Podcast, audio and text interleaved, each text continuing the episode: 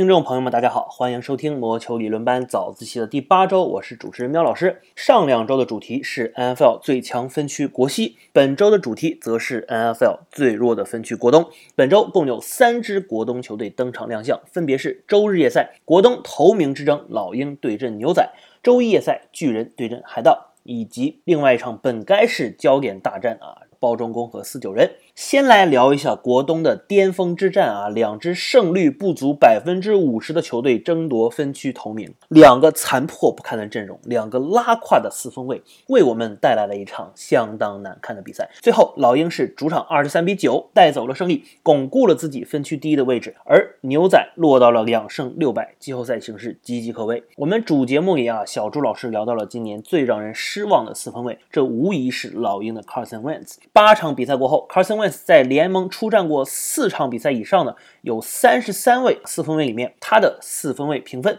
排名倒数第三，仅仅好于 Drew Lock 和 Sam Darnold，曾经联盟 MVP 的有力竞争者，连新生代最强的几名四分卫之一，本赛季打成这样，实在是让人摸不着头脑。如果把原因全都归结为老鹰的伤病影响，一条替补前线和一群替补外接手，并不能成为 Carson Wentz 发挥如此惨淡的借口。本场比赛，他又是在全美观众面前展现了本赛季的他有多糟糕。本场比赛，他二十七次传球，只有十五中，拿下一百二十三码，传球均码只有四点六。虽然扔出了两记达阵，但是有两个超接以及两次吊球，一人包揽了全队的四次失误。那么今天的两次超接也让他坐稳本赛季的超接王，十二次超接联盟最高，加上两次吊球，十四次失误，笑傲联盟。要知道他本赛季传球达阵也只不过有十二次而已。Carson Wentz 本赛季的表现正在深深的。伤害着球队。老鹰虽然伤兵满营，但是一帮替补球员其实都有不错的发挥。替补跑位 Boston Scott 本场比赛十五次冲球七十码，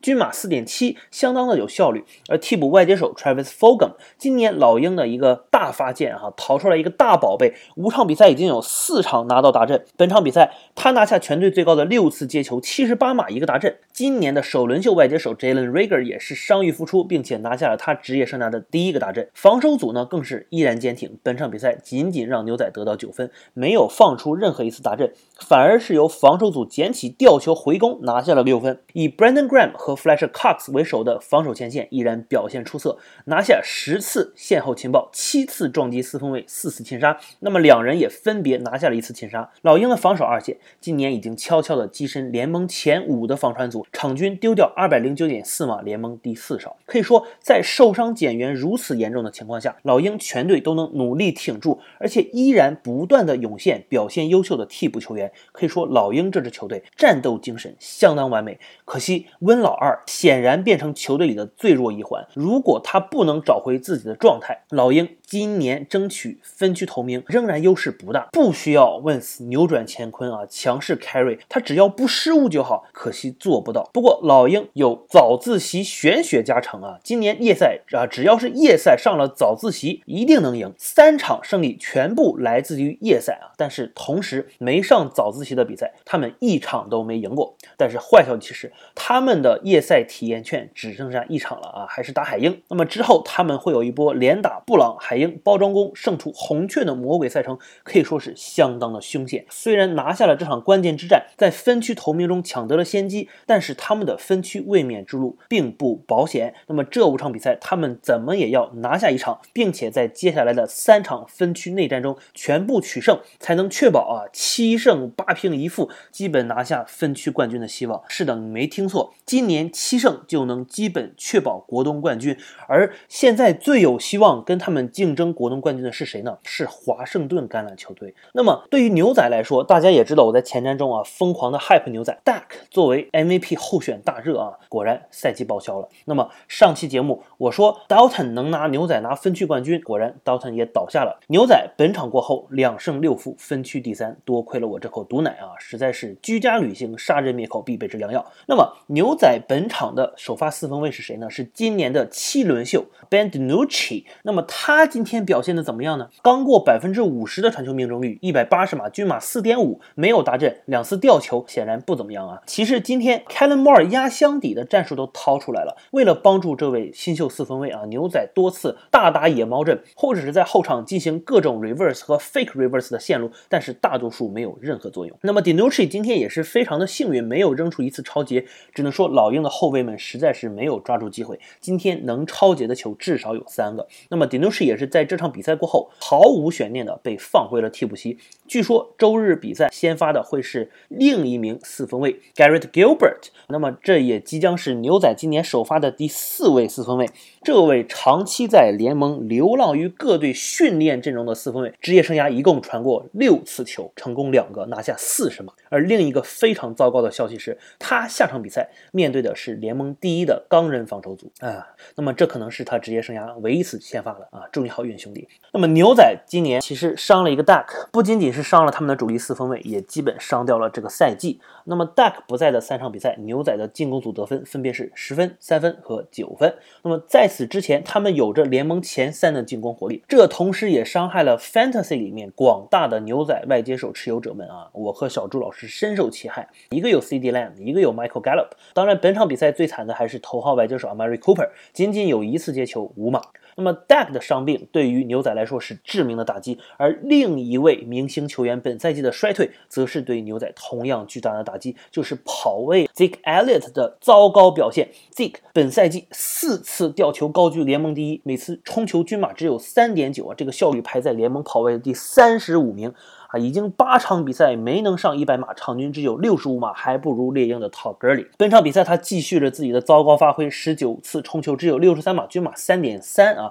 我们本以为 Dak 的受伤会让 Zeke 承担起更大的责任，将球队扛在肩上，没想到 Zeke 刚拿了大合同，就已经表现出来完全配不上合同的表现。如果他不能迅速的找回状态，他将要走 Gurley 和 Le'Veon Bell 的老路。而且 Zeke 在本场比赛腿筋受伤，下一场面对钢人的比赛能。否否出战仍未可知。如果他缺阵，则是对牛仔更大的打击。牛仔本赛季进攻前线大规模伤病，的确也影响了 Zeke 的效率。牛仔的进攻前线首发仅仅剩下右胡锋 Zach Martin 在打。为了留下 Zeke，放走了包括 Byron Jones 在内的大批主力。不知道 Jerry Jones 现在是不是气得跳脚？而且考虑到牛仔本赛季如此拉胯的防守表现啊，联盟失分第一多，路面丢马第一多。现在的牛仔没有进攻，也没有防守，如此星光熠熠的阵容打得。如此拉胯，还没有什么新进空间，牛仔只能静静的等待 Duck 的回归啊！但是有一个很有意思的数据啊，牛仔的防传丢马排在联盟第七少。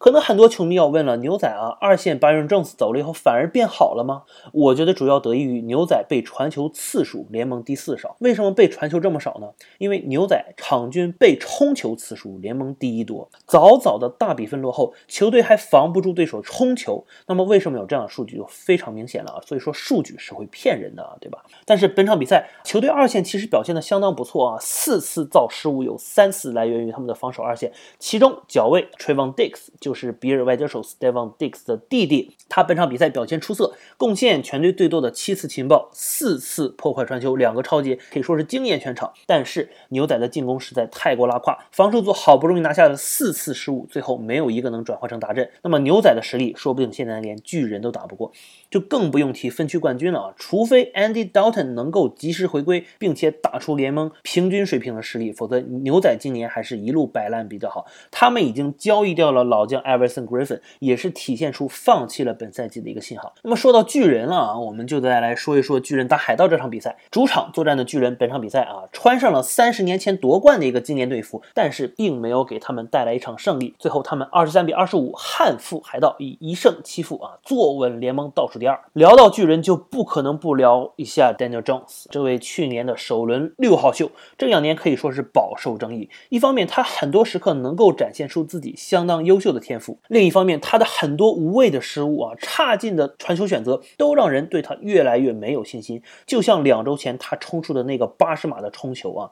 冲出去是他的天赋，摔倒的是他的失误。本场比赛其实是一场非常 Daniel Jones 式的比赛。他本场比赛二百五十六码，两个大阵，差点率领球队翻盘，但是同时有两个非常低级的失误，以及最后时刻打两分，传球晚了一秒，造成球队没有能最后时刻扳平比分。那么 Daniel Jones 显然他是有潜力的，他最后一个 drive 打得相当坚决啊，四攻十六码打成，最后一个漂亮的啊达阵传球将比分迫近到两分，可以说在一定的情况下。他能够体现出不错的天赋，但是 Daniel Jones 打球非常像一个刚玩 Madden 橄榄球游戏的菜鸟，明知道头号传球目标已经被盯死了，还是要硬往这边传。明明防守队员已经扑到脸上了，坚决不能被擒杀，一定要硬传一个。那么今天这两个超节都是这么完成的。本赛季，Daniel Jones 继续学习着他的前辈 Eli Manning，在联盟失误榜上以九个失误高居第三，同时他全年只传出了七个大阵。刚才我们说过，Carson Wentz 的传球评分联盟倒数第三，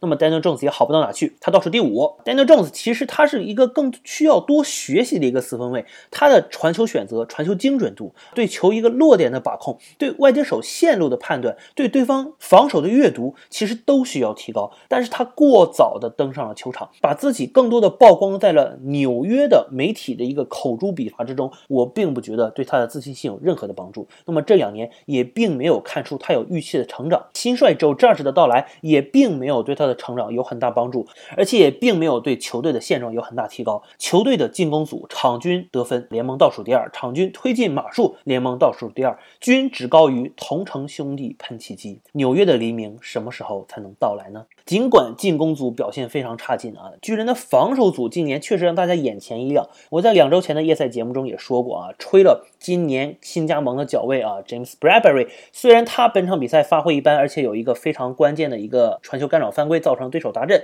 但是他仍然拿下了一次破坏传球。那么在这项数据统计上排名在联盟第二。之前也说过，新加盟的包装工的老将中线位 Blake Martinez 仍然在联盟情报数据统计上高居联盟第一。本场比赛也是拿下了全场第二高的九次情报，以及一次在对方十五码线造成对手掉球。那么这次造失误也让巨人顺利拿下了达阵，早早领先。那么另外一位啊，今年表现比较出色的球员是冲斩手 Leonard Williams。本场比赛他四次擒报，两次撞击四分卫，一个擒杀，将今年的擒杀数提高到了四个。那么他今年也是被巨人用特权标签留下了一年，今年也是他的合同年。相信持续这样的表现，巨人也将会给他一份不错的大合同。本场比赛获胜的海盗在迎来一波三连胜的同时，也将战绩提升到了六胜二负，目前高居国南第一啊，可以说是意料之中。那么今年年海盗最重要的新闻肯定是历史最佳球员 Tom Brady 的加盟，这让很多爱国者球迷啊摇身一变变成了海盗球迷。那么布雷迪加盟之后，其实打的也是相当的不错。之前几个赛季他的表现可以说只是联盟中游的一个水准，但是今年在海盗，他的场均推进码数和四分卫评分都排在联盟的第九位，二十个达阵排在联盟第四，这也让他超越了 Drew Brees，排在联盟历史传球达阵次数第一的这样的一个位置啊。但是其实每周这两个人都在你追我赶啊，最后可能比的就是谁退役晚。那么这么看来，想打到五十岁的 Tom Brady 肯定会更胜一筹了。本场比赛他拿下了二百七十九码，两个大阵没有超节，四分卫评分一百零六啊，相当相当稳定的一个发挥。那么布雷迪的加盟到底给海盗带来了什么？其实海盗的进攻并没有得到很大的提高，相对于上赛季而言，传球码数反而是下降了，并没有带来大家想象中的那种恐怖的传球盛宴。但是它带来的是更高的效率、更多的得分、更高的红区达阵率、更少的失误。对于布雷迪而言，他在场上的作用啊，并不是靠一己之力攻城拔寨，并不是传出更多的一个深远长传，让球队打得更赏心悦目。其实相反的，球队比上赛季少了很多的长传。一方面，这和老汉的臂力下降，扔不了那么多长传啊，也扔的没那么准的有关。那么另一方面，减少了长传，更多的打一些布雷迪熟悉的中短距离的传球，这也让球队变得更加有效率。而且红区效率，他们比去年高了十三个百分点，排在联盟第三。布雷迪的作用更多的是作为比赛的一个管理者、一个掌控者，用他的经验和阅读去帮助这支球队。他可能再也打不出零七年那种巅峰的赛季，但是他仍然是联盟一流优秀的四分卫。我们也知道，布雷迪加盟海盗的一个重要原因就是海盗的两大外接手 Mike Evans 和 Chris Godwin。那么 Chris Godwin 今年不断的受伤，本场比赛也没有出场。Mike Evans 则是拿下了全队最高的五次接球五十五码和一个达阵。他今年以七个接球大阵排名联盟第二，在红区他就是联盟顶级的大杀器。而另外一名红区杀器啊，跟随布雷迪复出加盟海盗的大格隆。Rob Gronkowski 在 OJ Howard 赛季报销之后，他得到了更多的机会，也越来越融入这支球队。而且他和布雷迪的确还有着很好的化学反应。本场比赛他四次接球拿下四十一码一个达阵，连续三场比赛和布雷迪连线拿下达阵。他可能不再像以前一样动辄拿下一百码两个达阵，但是他仍然能够发挥余热来帮助球队。那么有 Mike Williams。和 Gronk 这样的红区杀器，海盗在红区打阵率上高居联盟前三就是自然而然的事情。而且后场又有追随而来的 Leonard Fournette 和不断成长的 Ronald Jones 这样的跑位组合，Chris Godwin 呢也即将在下周复出，而且而且而且，二零一零年代最佳外接手哈 Antonio Brown 也跟随布雷迪加盟海盗，而且下场会出场比赛。Mike Evans、Chris Godwin、Antonio Brown。这样的外接手组合啊，不仅仅是联盟最佳的配置，这可能是历史最佳配置。不过一年多没有打球的 AB，到底还有多少余热，还是不是联盟顶级的大外接？我们下周才能见分晓。不过从账面上来看，这支海盗的进攻组可能是历史上名气最大的组合。虽然海盗的进攻组非常让人兴奋，但是其实海盗的基本盘并不是他们的进攻组，而是他们的防守组。其实今天进攻组打。打的不算很好啊，三档成功率只有百分之三十，一直在弃踢。那么上半场也只有两个任意球入账，而且在本方半场犯错，让对方早早的领先。但是海盗的防守组就是他们的核心力量。我们之前节目多次提到海盗的二线，上赛季刚开赛的时候，海盗二线可以说是联盟最烂。但是这个赛季他们不断的提升，绝对是联盟至少是中游以上的一个水准啊，比上赛季场均要少丢四十码。那么刚才我们说。James Bradbury 在联盟破坏传球这个数据排在联盟第二。那么第一是谁呢？正是海盗的头号脚卫 Carlton Davis，他以十三次破坏传球高居联盟第一，同时有四个超接也是并列联盟第一。那么本场比赛，Carlton Davis 两次破坏传球拿下一个超接，可以说这个赛季 Carlton Davis 打出了相当现象级的表现，是全联盟最好的几位脚卫之一。草脚卫 Jamal Dean 在上个赛季我们就说过，在他在上上赛季中期首发之后，海盗的防传一下子就大有提高。本赛季他仍然持续了上赛季的高光表现。那么今年二轮秀的安全卫啊，Antony Winfield Jr. 拿下了九月最佳防守新秀啊，相当强硬的一名球员，在防传上相当出色，又能提供突袭施压，正是他最后时刻破坏掉了 Daniel Jones 的附加分传球，确保了球队的胜利啊。包括脚卫 Sean Murphy Bunting，今年他更多的出现在槽位，他本场比赛也。拿下了一次超节，那么海盗的防守前线就更加恐怖了。他们的防跑去年就高居联盟第一，今年仍然是联盟第一，而且比去年场均还少丢三码，场均只被冲出七十码，什么概念呢？联盟垫底的牛仔场均放出一百七十码啊！海盗是个零头，在防跑巨兽。Vita Vea 赛季报销之后，球队的防跑多少会受一些影响，但是影响并不巨大。中路两个线位 Levante David 和 Devon White 可能是联盟当今最好的线位组合，在中路就是两个截停大闸，而且海盗酷爱突袭，从线位突袭到安全位、脚位突袭，玩的是不亦乐乎。那么 Levante David 和 Devon White 在冲传上也能提供相当相当多的帮助。本场比赛，Devon White 两次撞击四分卫拿下一个擒杀，将他今年的擒杀数提高到了五次。那除此之外，老将啊，鲍利苏 and Damkon Su 仍然能够有出色的表现。本场比赛有五次撞击，Daniel Jones 拿下了一个擒杀。本赛季他已经拿下了四次擒杀。去年的擒杀王 Shaquille Barrett 有所退步啊，只拿下了三个擒杀。但是另外一侧的冲传手啊，断指轩辕 JPP Jason Pierre Paul 本场比赛再次拿下一个擒杀，今年已经有六点五个擒杀进账，排在联盟第五位。可以说。海盗这支防守组啊，几乎没有太多的弱点，而且球队最近磨合的越来越好。面对包装工、突袭者等强队，皆是大胜。本场比赛面对巨人，表现不是非常优秀，仍然能守住胜果。可以说这支球队啊，越来越有冠军相。接下来的赛程也并不是太艰难，他们基本上已经锁定了一个季后赛的名额。下一周比赛，周日夜赛，海盗将面对同区对手圣徒。在第一周败北的情况下，他们本周啊，一定要全力争胜，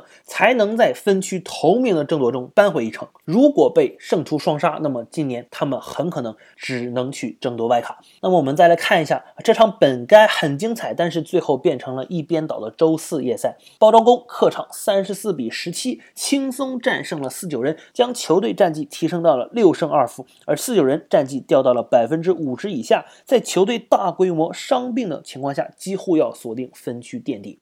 那么这场比赛包装工到底赢得有？多轻轻松呢啊！龙哥来告诉你，本场比赛他三十一传二十五中，三百零五码，四个达阵，没有超节，四分位评分一百四十七点二啊，而且全场几乎没有受到什么施压啊，仅仅被擒杀了一次。可以说四九人的防守全场根本没有对包装工造成什么威胁。上半场包装工就以二十一比三领先，第三节更是将优势扩大到三十一比三啊！龙哥今年可以说是打出了生涯最佳赛季之一，他的传球码数排在联盟第四，二十四个达阵，联盟第二多，目前只有两个超节，在首发四分卫中联盟第二少。四分卫评分一百一十七点五，仅次于 Russell Wilson，排名第二。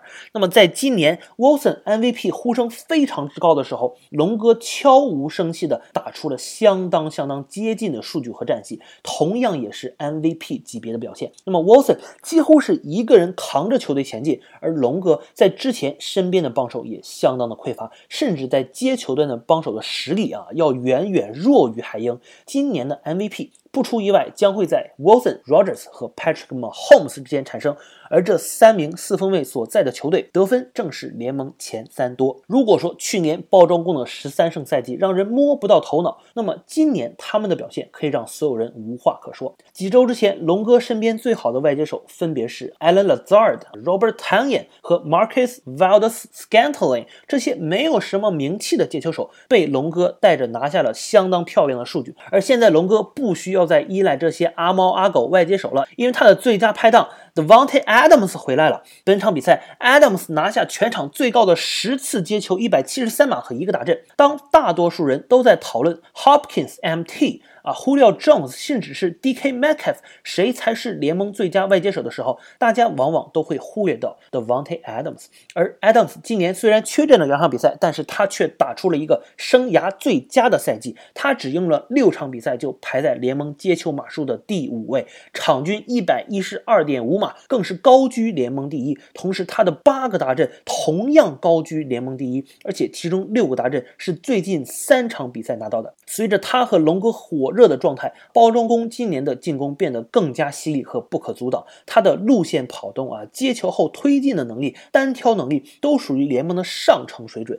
今天几乎就是他一个人的表演。剩下的外接手里得到机会最多的啊，就是 Wild Scantling，他只有两个接球，但是全部转换为达阵。今天包装工的替补跑位们集体因为新冠缺席，但是首发跑位 Aaron Jones 受伤后火线回归，他本场比赛十五次冲球拿到五十八码。虽然没有太多表现的机会，但是他的回归无疑让包装工的进攻更加立体化啊！Rogers、Adams、Jones 这传接跑三叉戟就是今年包装工进攻腾飞的秘诀。今天包装工防守端做的也非常出色，虽然主要得益于对手进攻火力太弱，但是他们三节只让对手拿下了三分，只是在最后一节垃圾时间中才放出了两个大阵。第四节之前啊，四九人的三档成功率只有可怜的八分之一啊。The Darius 和 Preston 这对史密斯兄弟双轨盘门仍然是火力十足，两人各自拿下两次撞击，分别有一个擒杀和一个造成吊球。然而今天包装工折损了头号脚卫 Jerry Alexander 啊，Alexander 因为脑震荡在第二节离场，可谓是一个很大的损失。Alexander 今年的表现有望冲击联盟最佳脚卫，可以说是联盟今年最好的 shutdown corner，先后。把 Kevin Ridley 啊、Mike Evans 啊、Will Fuller 等名将防得全场失踪。目前并没有伤病更新，但是如果他缺阵的话，将是对包装工相当大的打击。那么接下来包装工的赛程可以说是相当简单，他们剩下的八场比赛里，除了小马和泰坦之外，就只有熊是百分之五十以上胜率的球队。而包装工打熊向来很有心得，两战熊队如果能够获胜，他们就将锁定国北冠军。那么剩下的八场比赛，包装工很可能能拿到七场胜利。今年包装工如果能冲击国联第一的宝座，我也。丝毫不会觉得意外。而如果包装工真的拿下国联冠军，那么今年 MVP 的归属将非常有悬念。四九人今天失利之后是完全彻底的啊，退出了季后赛的争夺。四九人今年是完全被伤病毁掉了。Nick Bosa 早早赛季报销啊，Richard Sherman 没打几场比赛，Debo Samuel 伤伤停停啊，Raheem Mostert 反复伤病，George Kittle 也受到了伤病困扰，再次上了伤病储备名单。而 Jimmy Garoppolo 脚踝再次扭伤确诊，赛前主力左截锋 Trent Williams 和主力外接手 Brandon Ayuk 也因为新冠确诊。这支四九人几乎是一整套完全替补的阵容。本场比赛进攻组里除了进攻前线啊，技术位的球员全部都是替补，只能说去年的超级碗提前透支了他们今年的运气。而这些年的四九人，除了去年以外，运气真的都非常差劲。那么 Jimmy G 在受伤之后啊，火线复出，结果打得稀烂，很多球迷在疯狂的吐槽说他就是四九人的第一短板啊，用他还不如用 Nick Mullins。那真的，因为他太早的复出，再次受伤之后，本场比赛 Mullins 首发的结果就是球队三节只有三分。本场比赛他拿下二百九十一码，一个大阵一个超节，大部分是第四节垃圾时间刷的。那些说 Mullins 可以代替 Jimmy G 的球迷们，你们觉得真的是这样的吗？Jimmy G 的确是全勤的四九人的一个短板，但是他一定是一个合格的、适合四九人体系的四分卫。Nick Mullins 只能作为一个替补球员。其实很多时候啊，当我们拥有的时候，我们不但不珍惜，还挑三拣四，直到失去了，我们才知道珍惜，才去悔恨，才知道。重要，但是很多时候可能已经来不及。对于 Deck 是如此，对于 Jimmy G 也是如此。首发的时候大家恨铁不成钢，但是当他们伤缺的时候，我们才知道他们有多重要。其实不单竞技比赛是这样，人生也是这样。希望所有听众朋友们啊，喝下喵老师这碗毒鸡汤啊，要多珍惜、多感恩自己拥有着的，不要到了失去了才追悔莫及。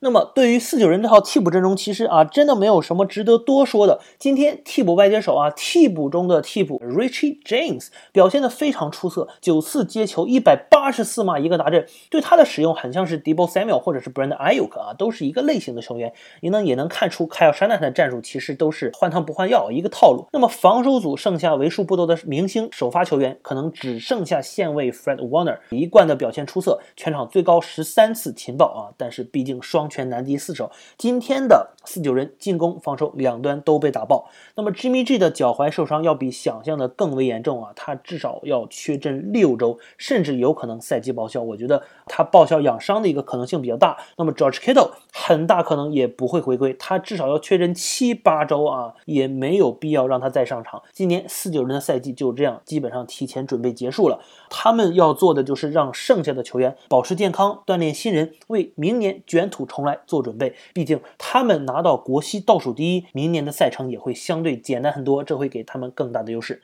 那么本期节目就到此结束了，下一期节目继续为大家带来三场夜赛啊，是三场分区内战，分别是周日夜赛啊，一场国南的焦点大战，布雷迪大战朱布里，也是目前 NFL 历史传球达阵榜的前两名，只差一个啊，非常激烈的竞争。那么两支球队也是战绩只差半场，那么这场比赛很有可能左右国南头名的归属。另外两场比赛分别是周一夜赛美东的一场内战啊，很久没有美联的比赛上我们早自习了，是爱国。者对阵喷气机的一场比赛，以及第十周的一场周四夜赛美男内战啊，小马和泰坦争夺美男头名的一场焦点大战。那么，另外预告一下，在主节目接下来两周，猪魔喵的组合要再次登场亮相，为大家带来美联和国联的半场总结，希望大家届时关注。那么，我们下期节目不见不散。